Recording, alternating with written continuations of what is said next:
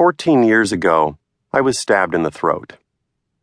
This is kind of a long story and less interesting than it sounds.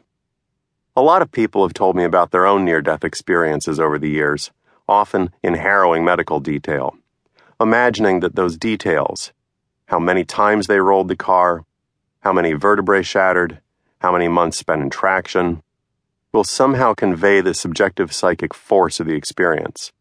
The way some people will relate the whole narrative of a dream in a futile attempt to evoke its ambient feel. Except for the 10 or 15 minutes during which it looked like I was about to die, which I would prefer not to relive, getting stabbed wasn't even among the worst experiences of my life. In fact, it was one of the best things that ever happened to me. After my unsuccessful murder, I wasn't unhappy for an entire year. Winston Churchill's aphorism about the exhilaration of being shot at without result is verifiably true. I was reminded of an old Ray Bradbury story, The Lost City of Mars, in which a man finds a miraculous machine that enables him to experience his own violent death over and over again, as many times as he likes, in locomotive collisions, race car crashes, exploding rocket ships, until he emerges flayed of all his Christian guilt and unconscious longing for death, forgiven and free, finally alive. I can't claim to have been continuously euphoric the whole time. It's just that during that grace period, nothing much could bother me or get me down. The horrible thing that I'd always dreaded was going to happen to me had finally happened. I figured I was off the hook for a while. In a parallel universe, only two millimeters away, the distance between my carotid and the stiletto, I had been flown home in the cargo hold instead of in coach.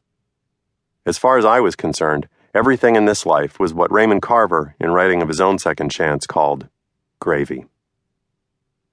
My friends immediately mocked me out of my self consciousness about the nerve damage that had left me with a lopsided smile. I started brewing my own dandelion wine in a big Amish crock. I listened to old one hit wonders, much too stupid to name.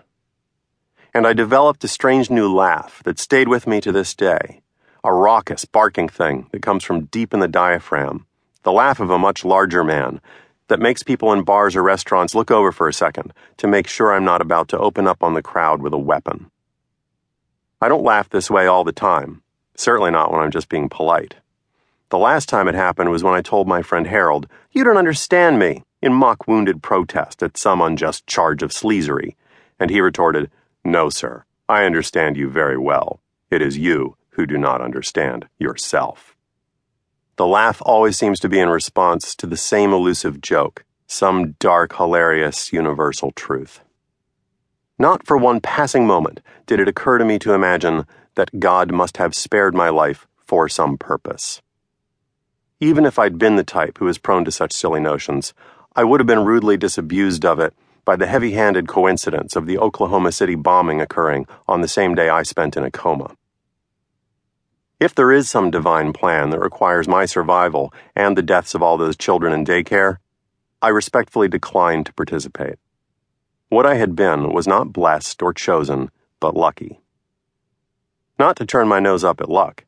It's better to be lucky than just about anything else in life. And if you're hearing this now, you're among the lucky too. I wish I could recommend the experience of not being killed to everyone.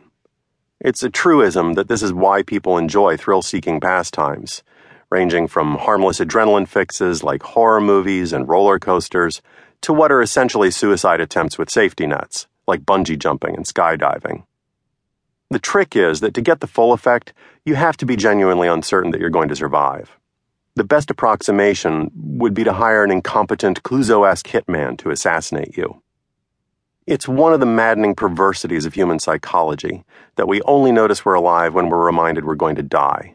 The same way some of us appreciate our girlfriends only after they've become exes. I saw the same thing happen, in a more profound and lasting way, to my father when he was terminally ill. A lightening, an amused indifference to the nonsense that the rest of us think of as the serious business of the world.